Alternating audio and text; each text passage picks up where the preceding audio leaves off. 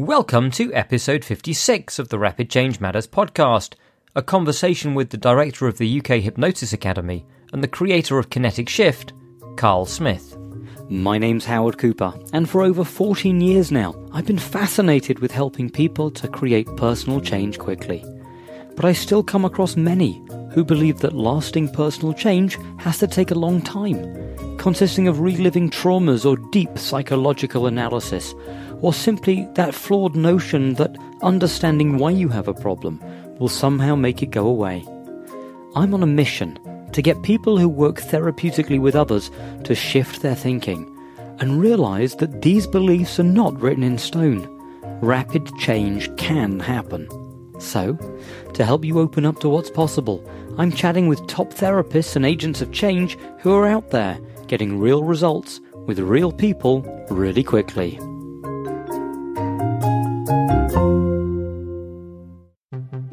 Before we get to the interview, I've got big news. Rapid Changeworks is now running live training events, and you can check out the latest events coming up by visiting rapidchange.works, where you can also download a free, quick to read PDF on five strategies to amplify your client's response, along with all the information about this episode and episodes still to come. Now, over to the interview. Today's guest is ex military, ex law enforcement, and now a leading hypnotist and change worker. He's the founder and managing director of the UK Hypnosis Academy, and amongst other things, specializes in PTSD resolution. He's also the creator of a rapid method of change called Kinetic Shift, which he's taught to thousands of change workers all around the world. Now, I have been warned by many that he can be straight talking, so thank goodness this podcast has an explicit content rating. Welcome to the podcast, Carl Smith. Hello there, how are you? I'm good, I'm good, thank you. Yourself? I'm good, just trying to keep in as much trouble as I can, really. Sounds like a plan. So go on then, why don't we kick straight off and uh, jump straight in? Tell us a little bit about uh, really who you are, what you do, and love to know a brief kind of origin story. How did you get started? I think uh, well, I've done many interviews on this before, and it's it's it's about um, 1994. I first joined the military. I always wanted to join the army. I, was, my, I came from a military background uh, family were all military and uh, listened to stories. So I joined the army, and spent just shy of 12 years in the army. So I went over to uh, the Royal Artillery, spent some time there. Then I went over to bomb disposal, found out that I couldn't figure out trigonometry and got booted out of that. And then went over to like the holiday uh, destination type people, which is called UK uh, Movers, which is like the um, I spent my last year as like the the tour rep, the holiday rep for the British Army, like getting them into sandy places and stuff like that. So I did that. Um, but while I was in uh, my last tour in Iraq, I actually applied to go into the police.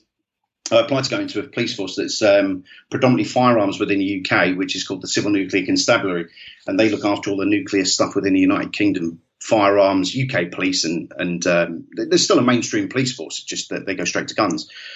And whilst I was in uh, Iraq, I got given the notice that I'd actually been accepted in. And um, so on the Monday on the Monday, um, my last uh, Monday in the army, uh, I was in Iraq. I got flown back on the Wednesday, dekitted on the Thursday. Um, um, had a party on Thursday night, suffered all day Friday, then joined the police on the Sunday. So from one week, I'd actually actually been in Qasr, which is south of Iraq, all the way then into um, Cumbria, where I was then um, being asked to uh, be act, play nicely and not swear and do all those gentry things that police officers are meant to do. Um, and then um, then I joined the, the, police force, and then I did. Uh, I went through uh, my firearm. I went through my police training. I then became a firearms in uh, firearms um, authorized firearms officer. Then went on to counter terrorism teams within the uh, within the force, and then uh, became a firearms instructor. Uh, and then about August 2006, August 4th, 2006, there's a newspaper cutting around here somewhere. Um, uh, August 4th, 2006, um, a young gentleman um, called Thomas Abbott decided that he was um, he was at a funeral. It was unfortunate actually. Uh, he'd taken his auntie's car, and what he'd done then is is he took that car for a spin uh, after a funeral. After and he admitted it that he'd been on drugs and drink all day. Uh, the levels I don't know, but I do know that he honked of alcohol. He smelled of alcohol when I, when I met him. Uh, he basically came crashing into our lives. Um, I grabbed hold of the, the steering wheel when he came through the front the front garden into the front wall, um, and I did something that either was stupid or, or I don't know. It's one of them re- reflexes. I, as he's crashed his car through into our house, into in, invited himself into our house and next door's house. I've run outside, grabbed hold of the uh, seatbelt, wrapped my hand around it, and then continued to punch him as hard as I can. The unfortunate thing is when I wrapped my hand around that seatbelt, it then when it did go into reverse, it trapped me underneath the car, dragging me. They reckon about 60, 70 to 80 yards. Uh, I haven't got the exact figures, but I was dragged the distance due to the fact of my my trousers, uh, parts of my trousers, my shoes, and my shirt and my jumper were all left up um, up at the other end. And then when he realised he couldn't get out, he then stuck it into forward and then hit me again. Uh, he hit me again and then lost control of the car. Lost control of the car, ploughed into about four or five cars, then limped the car about two, three miles down the road, and then went into hiding. But what I left behind was was a trail of destruction. Now, I always say this, and this is a very important part and why I do what I do and why we do what we do, is that that event there where my Achilles had been snapped off, my calcaneus had been snapped off, my toes had been broken, uh, fractured the femur, it goes on, goes on. That I actually term that as the worst day of my life was actually the best day of my life. So I actually see that that worst event that actually happened to me turned into the best.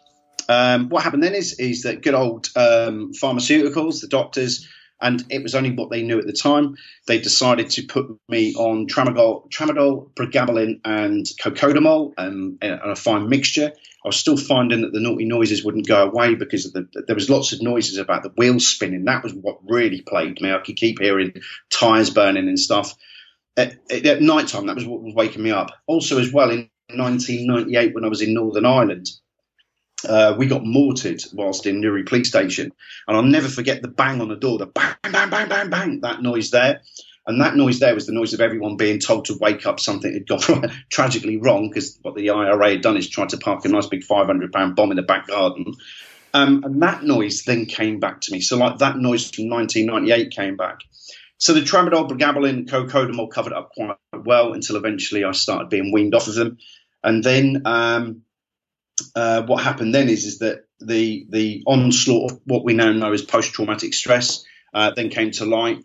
So the naughty noises then become amplified because the drugs had been suppressing them. Then what happened is then it started to really, really pump itself up. So I then wanted more drugs until it got to the point I actually, as a serving police officer, threatened my doctor if he didn't give me any more tramadol. And for listeners that have ever had tramadol before, it's a fucking horrible drug. It's horrid, absolutely horrid drug, and I was addicted to it. Um, and then what happened was, is I thought, as we all do, we all have choices. We all have choices the way that we do things. It's either you can carry on the way you're doing this, Mr. Smith, or you can get off your ass and find something. And the first thing I found in 2006 was emotional freedom techniques. Uh, so I started to learn EFT. Um, I then got into Callahan's work with TFT shortly into 2007. Um, I was still suffering really badly, and it wasn't until I um, I then decided hypnosis. I, it was one of those things that intrigued me. I used to watch. Uh, I'm from Great Yarmouth originally. I don't want viewers to take that offence. You know, I don't want you to be offended that I'm from Great Yarmouth. It's not we, my. We won't hold it against you. It's the cosmopolitan part of Norfolk, mm-hmm. and um, and uh, yeah, you know, um, I used to go watch stage hypnotists in Great Yarmouth, big holiday resort. I used to watch it. And I used to think, what a load of shit! What a load of shit! You know, there's no way that that man thinks he's got a square egg up his ass. There is no way on God's earth. And that was where my interest and my intrigue came into hypnosis at that very early age, at probably 14, 15 years old.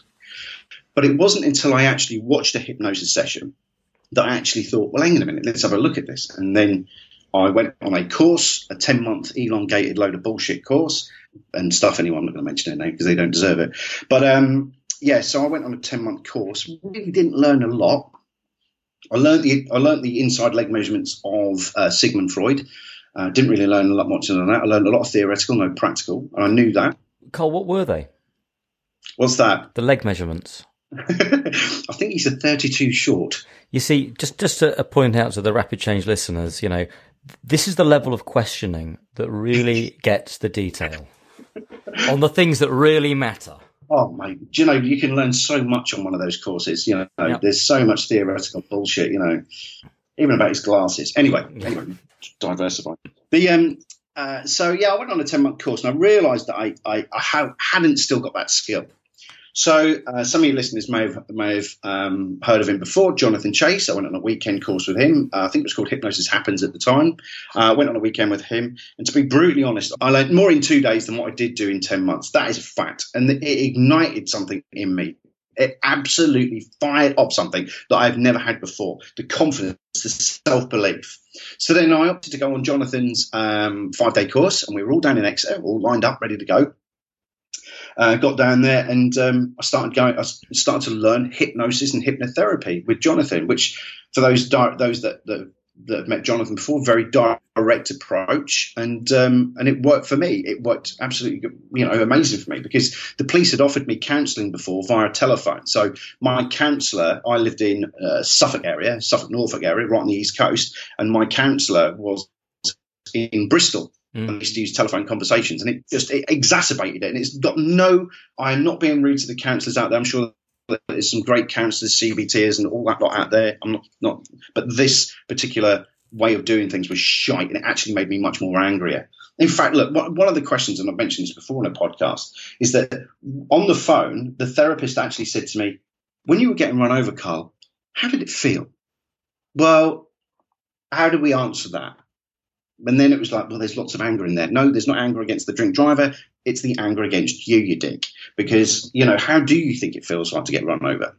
John, John's dynamic approach was far more beneficial to me. Um, and then we sat there on day, day one or day two.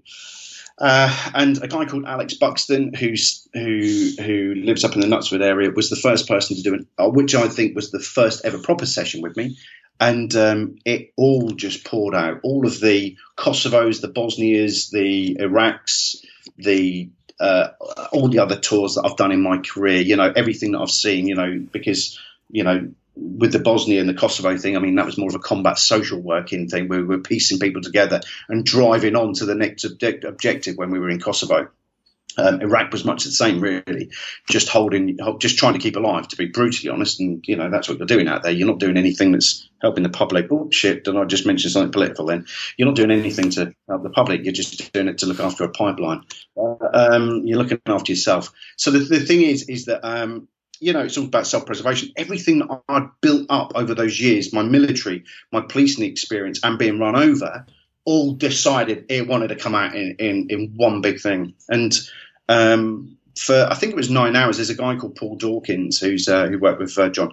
He sat there with me for nine hours. I just sobbed my heart out and literally crying, laughing, crying, laughing for nine hours. I was drinking beer in the bar, laughing and crying at the same time. Everything, and um, that was the moment that he, that really fired me up. Of this stuff is powerful this stuff is really powerful, which then led on to just what you see nowadays. Just somebody who's just I I, I, I just love what I do. I eat, breathe, and shit this stuff. To be brutally honest, if he was to cut me open, it'd be a pocket watch, and um, and uh, that would be it, you know. And, and, that's why I love doing this because I know how profound it was in my life, and I love to deliver that to to people that are sat with me as well, including students that I teach, and including the people that come into this very office and sit with me to change their lives. Well, it, it, it, for sure comes across the passion as you talk about it and, and, the very personal journey. And, you know, I'm always amazed that a number of the people, guests I've had on the podcast or, often have at various different levels of dramatic um, personal change stories that have really helped ignite that passion.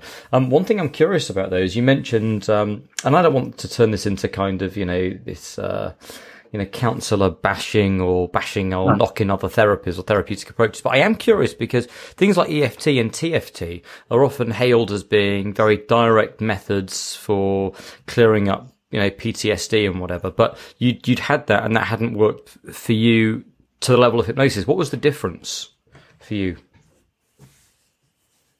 Okay, so I personally feel that EFT and TFT have a place in life. I felt that they were superficial in mine. They were superficial in what I was doing. I had people that were using EFT on me, so it wasn't just a case of I was just doing it myself. I had people doing it for me, but it still didn't really uncover what was really going on. It may have dealt with little hotspots yeah. there and then. It dealt with what was going on there and then, but it didn't actually uncover what happened that day with Alex that, that, that stayed with me. And but I think um, I think EFT, TFT were, were, superficial. It's not to say that they are. Uh, counselling, um, I, I, went through many forms of counselling when I was in the military and when I was uh, in the police, obviously after the accident. You know, when, when we were in the military, you know, the usual, and for those people that have ever served will, will, know this as well, is that many moons ago it used to be a case of giving a crate of lager and some old boy to chat to at the end of the corridor. You know, that was the score. You know, then you knock shit out of each other. That was exactly what happened.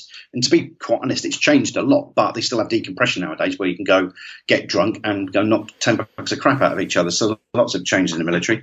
So, um, yeah, on that on that note is, is that um, you know it's it's you know the counselling side of things did not work for me. CBT it actually exacerbated the problem. To be brutally honest, now that's not to say that the techniques are wrong. It's to say that the the, the people but that were sat in the opposite chair were wrong. Um, that's my personal opinion on that. TFT and EFT, I don't think they did much for me. They, they did hot spots, but they didn't really uncover it. Not like what happened that day with hypnosis and hypnotherapy. Well, I think it, it begins to nudge towards something that I'm quite fascinated by, which is sometimes you get you can get lots of people who do the same techniques.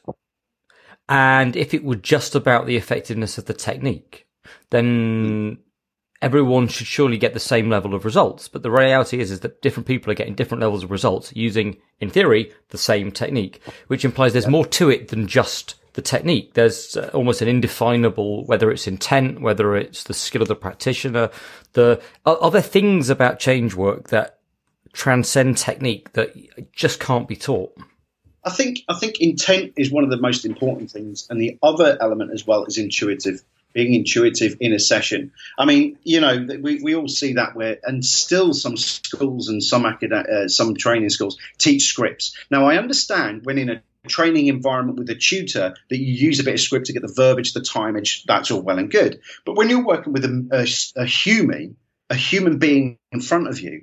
The only way to gauge how your work is working is by looking at that person, being intuitive, being uh, and having a mindset of I'm now going to help this person as much as I, I can and guide them the right way and allow them to go on their own journey. A lot of change workers think they make the change. Like bullshit. It's the the person that makes the change. I'm just a third party. I'm just somebody that's here to help mm. out. And and the key thing about that is is that intent and intuitive behaviour there are there are things, and I'm sure that the elder, that the seasoned members of the uh, your listeners as well would get get this that you intuitively know or you know from gut if something is not working or doing you know is going the right way you change tack and do different ideas and that's the idea behind me as well is that you know uh, when we're talking about techniques that I use, is that it's not just a one wish wonder. It's not just one thing that you're looking for. It's about coming in at one angle, another angle, and and just working with the person in the chair and coming out. It's an investigator's role. That's mm. what I, I, teach my lot. You're an investigator. Your job is to investigate how the best way to form and, and, and, sort this case out. This, and I don't mean like a cold story, like you know, like in a police, but you are actually looking for the best avenues to come up with the result, and then and then go from that way. It kind of reminds me of something uh, early on in one of the, the earlier episodes. In fact, it was an episode that it was this episode that caused the Rapid Change Matters podcast to upgrade their status to an explicit rating, which was the good old Bob Burns. Oh, uh, uh, yeah. It, well, once or twice he, he may oh. have said a, a few things, and, then obviously the upgrade happened to the explicit content rating. But it, it, kind of reminds me of something that he was saying, which he said, you know, some people think that as an experienced, seasoned professional, that you know we make less mistakes than everyone else. He says it's not true. He says we make just as many mistakes. The only difference is our our ability to alter course and notice that we made the mistake gets better. So we're quicker at picking up. Oh, that's not working, and let's do something else. Absolutely, and that's the key thing about it is that you never know where you're going to, what's going to happen. Now, somebody said a guy called Richard Barker who lives in America, ex police officer, oh, sorry, ex soldier, ex police officer, now lives in Florida, does lots of stage shows and stuff like that. He said to me the other day, he said, Carl, how, how you managed to travel the world teaching just magnetic fingers? And I went, it's got nothing to do with the ritualistic induction. I said it's about the, my intent, the way that I do things. It's my intent, the way that I teach people, the way that I work with people. That's, that's what does it. It's got nothing to do with that, uh, with the with the induction itself. It's all to do with the the way that I get somebody to believe that, that, that they've gone to hypno into hit their their hypnosis, and and then use as many different strategies as I can to just literally negotiate with them, and that's entirely what that's exactly what I do. I, most people seem to go, "Yeah, just do magnetic fingers." Well, we all know that the ritual's a load of shit anyway. It's nothing to do with the. It's got nothing to do with the ritual. It's that's just a, a modus, a modus just to get somebody there. But um, it's about it's about having intent and many different ways to look at different angles and come in different ways, and you know, and just negotiate. That's the way I look at it. So it's interesting because it's kind of like the, the, the presentation around it is just as important as the actual thing. And one of the things you said in the rapid fire round, and by the way, if, if people aren't sure, what's the rapid fire round? Scroll down, scroll down underneath this episode, or on the rapidchange.work site, you will see the rapid fire round there.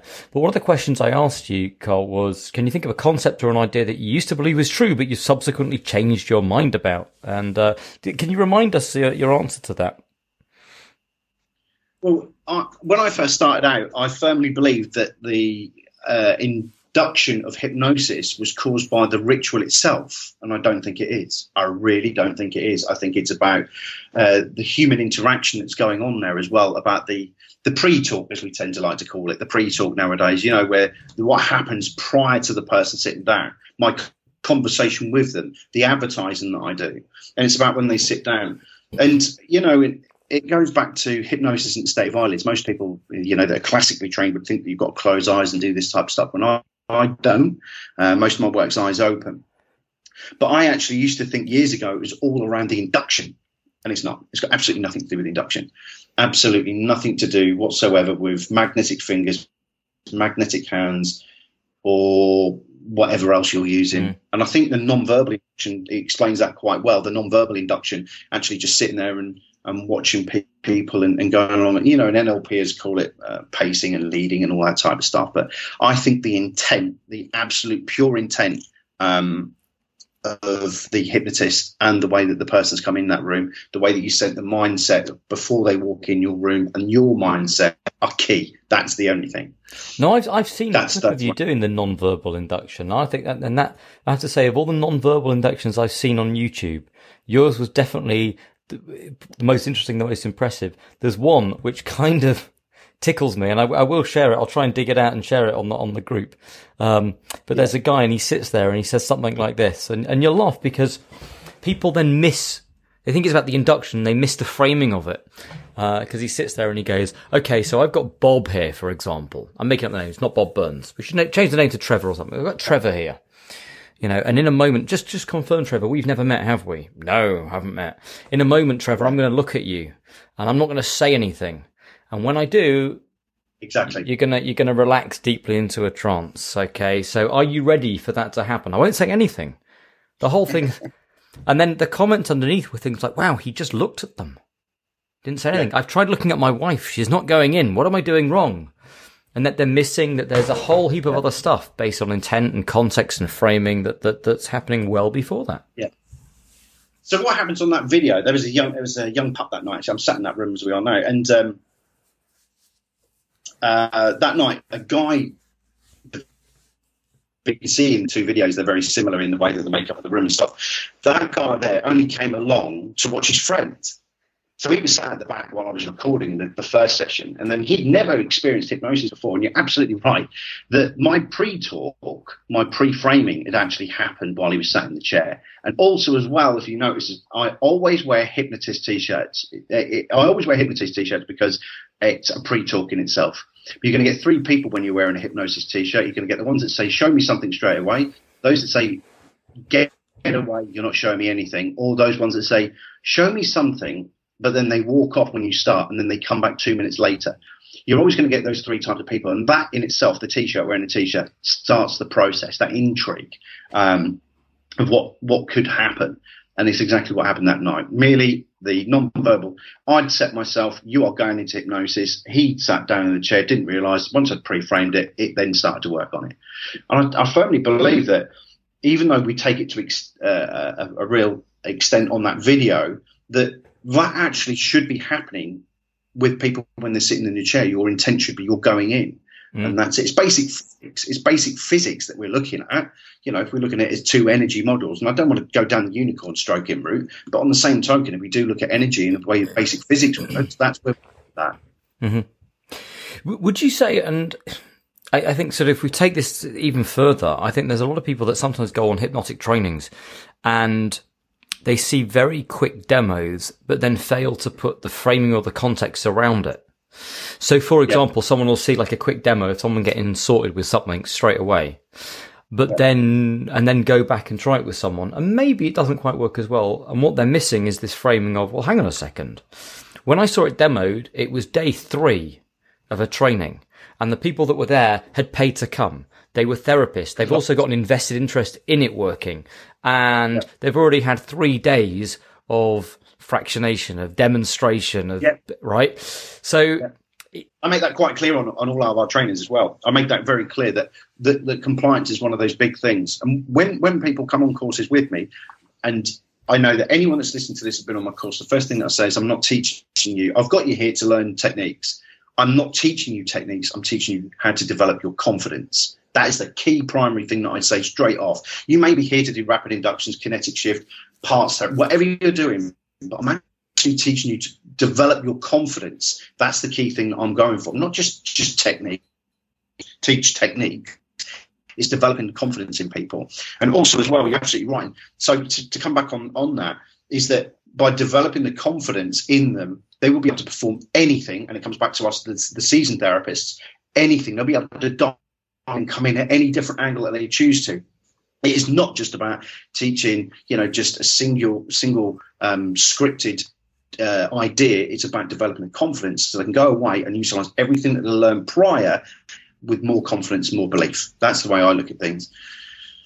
That's the way i do it. And that, then that, then it just has a knock-on effect so you, have just mentioned, uh, Cole, uh, obviously teaching kinetic shift. Um, are you able to, to give, if there are people, and I find it hard to believe that there might be people in the industry who haven't heard of kinetic shift, but if there are, could you give them a quick kind of synopsis as what is it? How, how did you come up with it? Kinetic Shift came about working with Catherine Temple, who we both know. I sat there in a, in, I'd, I'd already been to Las Vegas and I'd already met some of, you know, and I've already been on lots and lots of trainings and stuff. And it, it was in a combination, and I make no bones about it. Nothing's new. There is nothing new. This shit's all made up, as Melissa says. This, uh, you know, it's, it, it's um, bringing together techniques that I've learned around the globe. There's bilateral stimulation, there's modality work, um, there's mind body reconnect. So it's very uh, energy based as well. So it's like it's it's about uh, it's, it's, predominantly energy based to be quite honest. Uh, so modalities, energy. Uh, bilateral stimulation, uh, confusion techniques, um, and um, some techniques to avoid avoid. So, as in to put back some nice stuff instead of the old crap that was in there before. Um, and that is the shortened version. I'm probably not giving its justification because there are people out there that have done it and they're getting tremendous results with it. Mm. You know, they are getting tremendous results with it, and some don't. And I, and but I teach that on the course that if it happens, it happens. If it doesn't, then try something else. But um, but it, yeah, it came about really from working with um, who inspired me to do this type of stuff. Um, obviously, Bandler's, uh, some of Bandler's ideas and techniques. Uh, David Snyder, um, another great influence on my work today Melissa Tiers, um, you know, they've been on this podcast before, but they are prominent names. Mm. But um, yeah, ideas for those. And literally, I came up with the seven stages and put them together. They are the same as what NLP is mastering other people's excellence. And that's what it is, and showing people. But then coming back to that, the reason we do a two day course is to boost and elevate the confidence. It's not just about technique. And anyone that's listening to this podcast will know that that is my opening gambit. What we do is we teach people those seven stages stages of kinetic shift. And then what we do then is we develop their confidence around that, which is the primary reason for what we do. So I'm, I'm interested because you said obviously we know that you, you, listen. You've trained thousands of people. Kinetic Shift has taken you all over the world. Um, I, am curious: yeah. are there any differences, culturally speaking, as you've travelled the world, in the way um, different nationalities respond to learning Kinetic Shift or respond to learning hypnosis? I think there's culturally, yeah. I think when you when you travel the world, you get lots of cultural differences. I mean, uh, like Dubai last year um, to teaching in Germany, Northern Europe, and around those ways, and over to the Americas. And I think as I think it's uh, it's one one thing that I have noticed is that in the UK, we have not been subjected to hypnosis in early age. In Europe um, and America, it's like prom night. They're dealing with this at 13, 14 years old, you know, even younger. It's seen as a, as a, as a, as a very positive way. But in the UK, where it's just starting to develop that, and even still, stage hypnosis is still a poo poo word in England, you know, due to the fact of it's, uh, there are some great stage hypnotists. That's not against those, by the way. It's about our education of mm. about how powerful this is. Um, but yeah, I have noticed differences, especially working in Dubai, where it's, um, they're you know they can you know they're, they're, a lot more slower methodical with the way they're doing things. And you know and, and I get that. And they're learning. They're, they're starting to, to use hypnosis more. Um, Northern Europe I found it's like using a sledgehammer with some cases. I think that you know I think maybe they'll I don't know. I don't know really. I'm not I'm, by the way I'm not picking out certain people on this. I'm just pointing out that I found that in Europe it's much more direct much more affirm Hmm. I mean, I lived in Germany for nine years, and they are very direct and very. Uh, there is no, no grey areas, uh, and I think that that direct approach falls in very well with the cultural system. England, we're still knocking on the door, even though in our communities we sit there talking about hypnosis, we're still not educating the masses. Mm. Too many therapists talk shit with each other in shitty Facebook groups and doing all their little crappy things when they're not actually out there educating the, the most important element of um, what we do, and that is the general public. Um, so we're still educating in England and um, in America. I find they just love it. They're just they're just brought up with the stuff. You know, it's just one of those things. Oh, you're a hypnotist, are you? You know, and it's it's normal. Whereas in England, it's like, oh my god, you're a hypnotist, really? So I think the approach, I think in America, it's very in the Americas, I should say, it's very much more open. Over mm. in the UK, we're very closed, in my personal opinion. Uh, in you know, uh, Northern Europe, Europe, Europe is very direct uh, and uh, no grey areas as you go into the Middle East, I think it's uh, it's still a learning environment down in the in the Middle East. You know, they're still learning. It's still very much uh, they're still trying to find their feet. You know, probably years of not being not mm. doing this. Not saying that because there is Beryl Comar has been over there for twenty years doing it, but she's been educating people for over twenty years about the power of what she does. Yeah. Yeah, yeah, no, it's it's interesting, and I, I it was it was a question that, that, that came to me, and I thought oh, it'd be really interesting to to explore with you. Um, Carl, Tell, tell me, because obviously this is the Rapid Change Matters podcast, and it's born as we've spoken previously about my passion that change doesn't have to be that age old model, you know, 500 to 600 hours of talking therapy with a man stroking a goatee beard, um, revisiting the past. Um, so can, can you, could you share with uh, our listeners a couple of sort of real case studies that would demonstrate, you know, people coming in and leaving, seeing you, but, but, but a transformation has happened. Something rapid and lasting has occurred.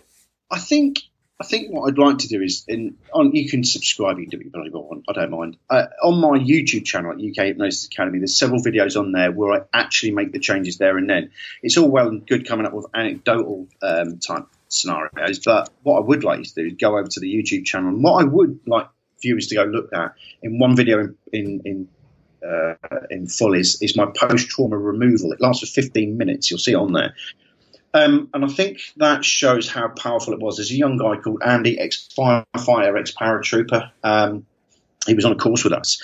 And on day one, he was very much, yeah, uh, this hypnosis work doesn't work. He came on a hypnosis course because I think he was looking for the golden, the golden fleece. I, I, I, you know, on my book launch for my post trauma book, um, he was sat there, post, it's not going to work, hypnosis won't work. And he came on the course to learn and develop, uh, being ex-military and all that. And uh, when he sits there, I literally uh, use the induction to get him in, and then I want viewers to make up their own mind. In 15 minutes, we were able to release you know, uh, I'd say 80% of the trauma. I think if you spoke to Andy, I think he'd say as well, it was that, that, that little bit left, but we'd removed a mass amount. And I think for me, that removing that post trauma on camera was very, very important to me. Um, you know, and, and, fears and phobias, and I think um, I think po- my my life is all about post trauma. To be brutally honest, I don't. I mean, I have got results on YouTube with weight loss mm. um, and, and, other things, but my, my, my life is all around post trauma. That's where my life and my um, my love is in this profession. And um, yeah, I think that that one video really brings it all home, really, about why we do this. Um, and I would say to viewers, go watch it. It's only 15 minutes. 15 minutes of your life you probably won't get back, but it's a case of it's very. Uh, you'll see me work, how I work, and I think that was the most the most uh, warming moment I've had for a while. Actually, um, I get results. I get people coming in, and we get anxiety removed, and we deal with that. But post trauma is where I sit and where I love doing things. And if you know, if you go to my channel, you'll see lots and lots of people getting change work done with them there. Well, we'd love to, to, to if it's all right with you, to put a link to your YouTube channel underneath the episode, but also yeah. maybe to even embed that clip uh, underneath your episode, the one that you're talking about, so that people can uh, underneath uh, tune in uh, and listen to it straight after listening to this uh, interview. I think I think the main the key thing about that video as well is that I don't say a lot because as a therapist, you know, some therapists are told to talk and talk and talk and talk and ignore the client. Basically, that's what you're doing. You're not taught to ignore the client, but you are actually ignoring them. And in that clip there, you actually get to see where you just guide that person to the right place and allow them to make the changes. That is the key fundamental part about that video. So, you know, um, making changes, you know, big changes. Is those things there. Even on the, the last KS course in London, um, in May 2018. So yeah, last month. Um, when when when we did that, we had a, a guy on there. Um, we've just published a video in the KS group where um, he was involved in a fatal car incident. Hmm. Um, years and years and years, he had um, been involved in um, cognitive behavioural therapy, EFT, TFT, that type of stuff. And he sat in the front of the class, a very, very, very brave person, sat in the front of the class, and we dealt with it there and then. Did I deal with all of it? No, that would be stupid of me to, to say that. In any case, but on the same token, did I make the mass, you know, the big transition? Yes. And that was very warming as well to watch as well with that trauma release on that. Yeah. It's interesting, and I think there's a really good observation that you've made, and it, it's certainly I, I, share this uh, insight as, as I as I become more experienced in this field as well, which is the people that seem to be really good at this, they kind of do less. Yes, oh, yes. there's less chatter. There's less talking. There's less of the, um, dare I say the phrase, verbal masturbation. Yeah. Sort of the, the, the speaking for speaking's sake. Yeah. And I think I've developed my, my the way around shift. The reason I've done that is because um, when I've I've listened to some of the, the you know counselling CBT and type effects, which don't work in today's world. When we look at when we when we look at the way that the brain's changed over the past fifty years, the CBT and counselling had their time the the way that the brain now operates. You know, 50 years ago, 60 years ago, we were using abacuses. Now we give our three year olds an iPad. We have dramatically changed, and that's what's not changed within CBT and counselling. And what happens now is, is with the hypnosis, I've learned to just shut up, put somebody, get somebody into the right place so they can go into their hypnosis, and then just open up the floodgates by just saying certain things like, "That's it." Now, and just allowing the subconscious to know it's it's safe to do whatever it needs to do now to let that scared child, that scared, you know, youngster out and just let go. And that's exactly what I do. Um, some people may disagree with that, but it works for me, you know. Mm. You know, not all, you know, nothing fits everybody, but it works for me just by inducing that hypnosis with the person, getting them to get where they need to, and then literally just pointing them in the right direction and, and just negotiated and supporting them on their way. And that's exactly what happens in that 15 minute video. If you watch it, it literally is just pointing people. I'm not sitting there telling them what to do. I'm not sitting there jibber jabbering away. I'm not sitting there with a bit of paper talking about unicorn stroking and waterfalls and whatever else God knows going on in the background. And, um, you know, it's, it's, it, that's important to me, that, that element there. Which hand would you stroke the unicorn with? Is it the left or the right uh, for maximum results? Mm, I'd go for a right one. I'd go for a right stroke. Yeah, yeah. Is that is that because it's, it's the dominant hand typically, yeah. or yeah, yeah, yeah, yeah. Depends how hard it wanted. Yeah, Blenheim published a, a very interesting paper uh, on on the hand for stroking unicorns. Uh, it's, it's, it's the research is sound. Yeah, yeah, uh, good. I would I would concur.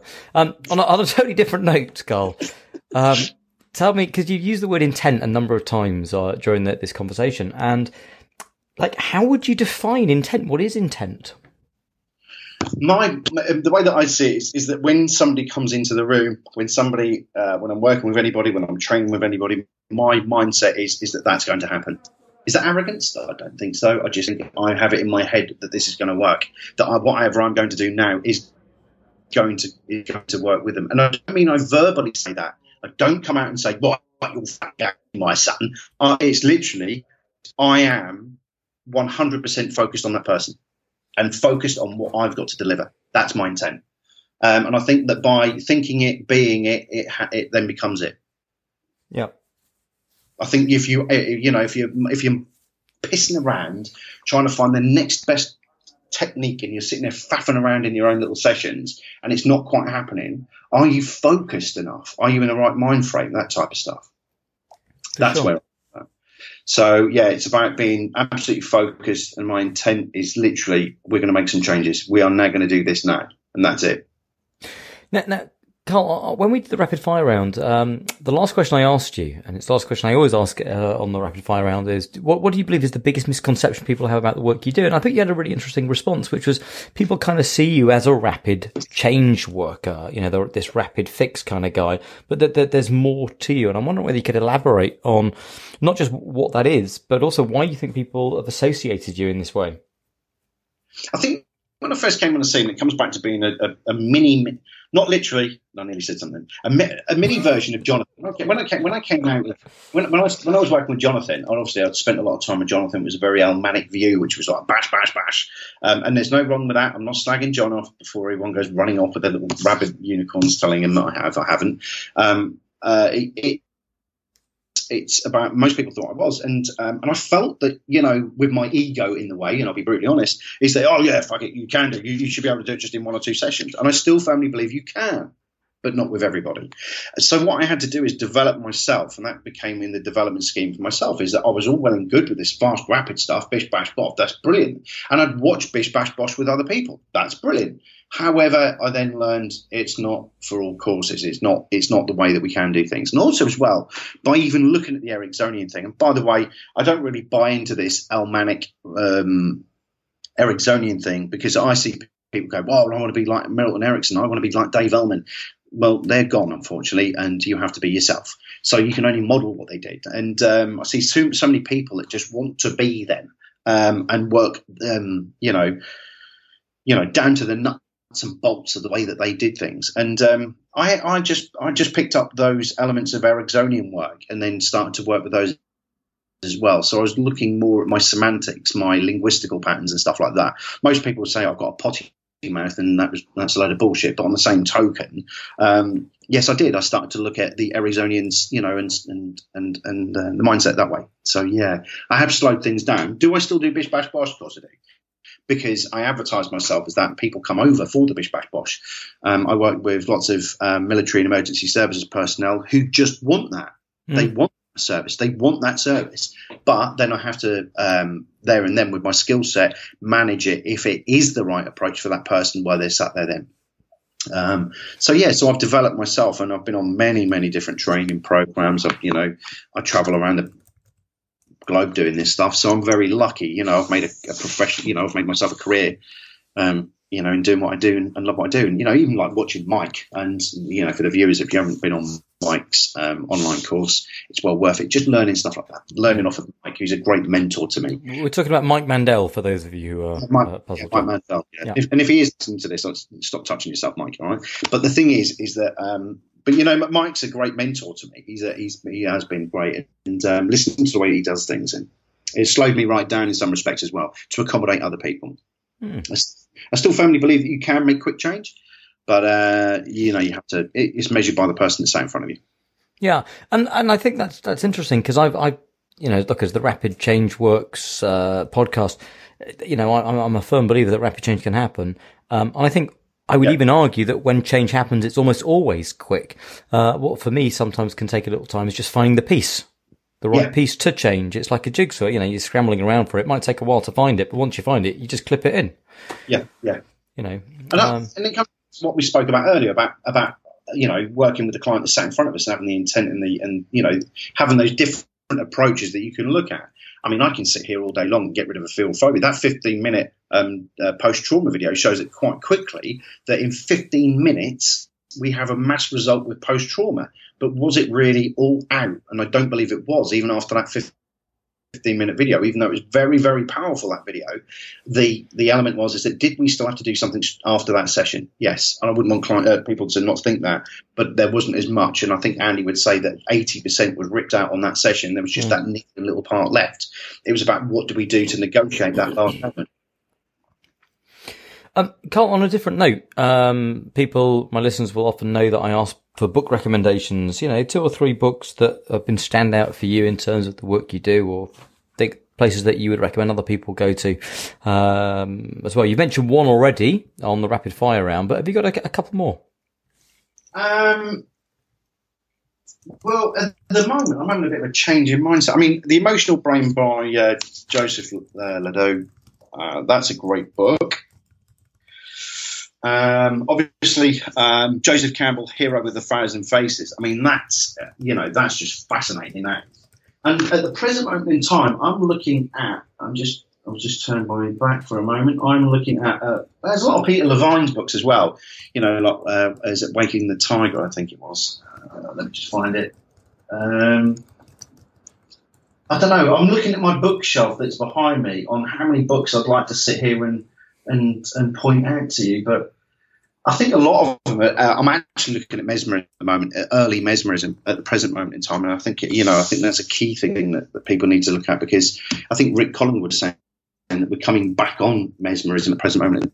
So, I think there's so many, mate. There's so, you know, like, I mean, there's hundreds of thousands of books behind me. Anything from business to mesmerism, really. But the emotional brain, Joseph Campbell, mm. and any anything on uh, on mesmerism really is where I'd guide people to. And do you know what? While we're here, get yourself a good business book as well for crying out loud. Let's educate the masses.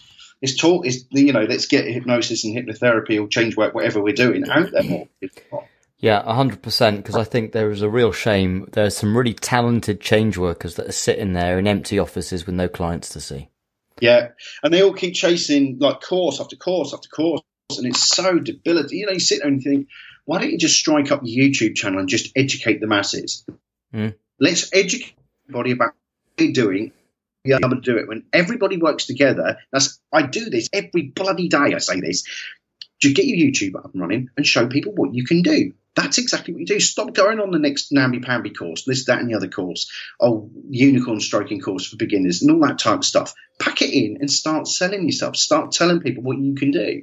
And I think that's the key element. That that boosts confidence in itself. Absolutely, and I think that's just really, really cool advice. Um, Carl, tell me when people uh, are listening to this and they want to check you out and uh, get in touch, or maybe book on one of your courses. Where can they go? How can they get in touch? You can have a look at ukhypnosisacademy.com or you can have a look for carlsmithhypnotherapy.com. Um, I, am not one of those trainers um, that, um, if those who can, can, can, those who can't teach. I do both. I have a, a thriving business in the hypnotherapy in my clinic, and I also have a training academy as well. So UK Hypnosis Academy um, .com and Carl Smith Hypnotherapy. Or you can find me on YouTube, Facebook, Twitter, God knows where else, really. Fantastic. Well, we're going to put all of the links and also that clip that you mentioned as well uh, yeah, underneath the episode, guys. So it'll be nice and easy for people to check it out. And um, listen to the final thing, uh, and it's uh, no pressure here, Carl, but I have to tell you, in the uh, the conversation that I've had so far on this podcast, my next question normally yields the most exciting, most illuminating responses of all of the possible things we ever talk about.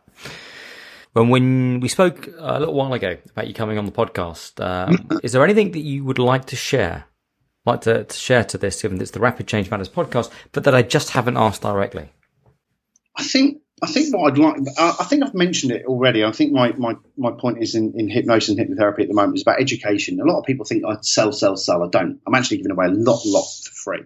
I think, um, I think what I want to see people do more is educate the masses on what we do.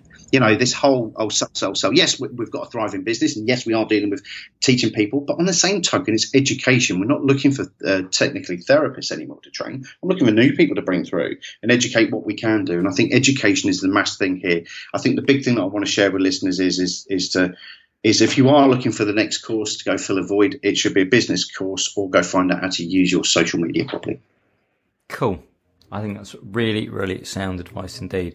Well, listen, Carl, I've, I've really enjoyed today uh, and chatting and getting to know you a little bit as well over the course of these uh, these conversations. So, um, thank you, thank you, thank you, thank you, and uh, yeah, I hope the listeners have enjoyed it as much as I have. No, thank you, and thank you to the listeners. And um, you know, if I can be of any help, my phone's always on, and um, you know, I'm, I'm like that. I, I, don't mind helping people out as long as it's for the greater good, the greater good for the industry, the profession. Absolutely, absolutely.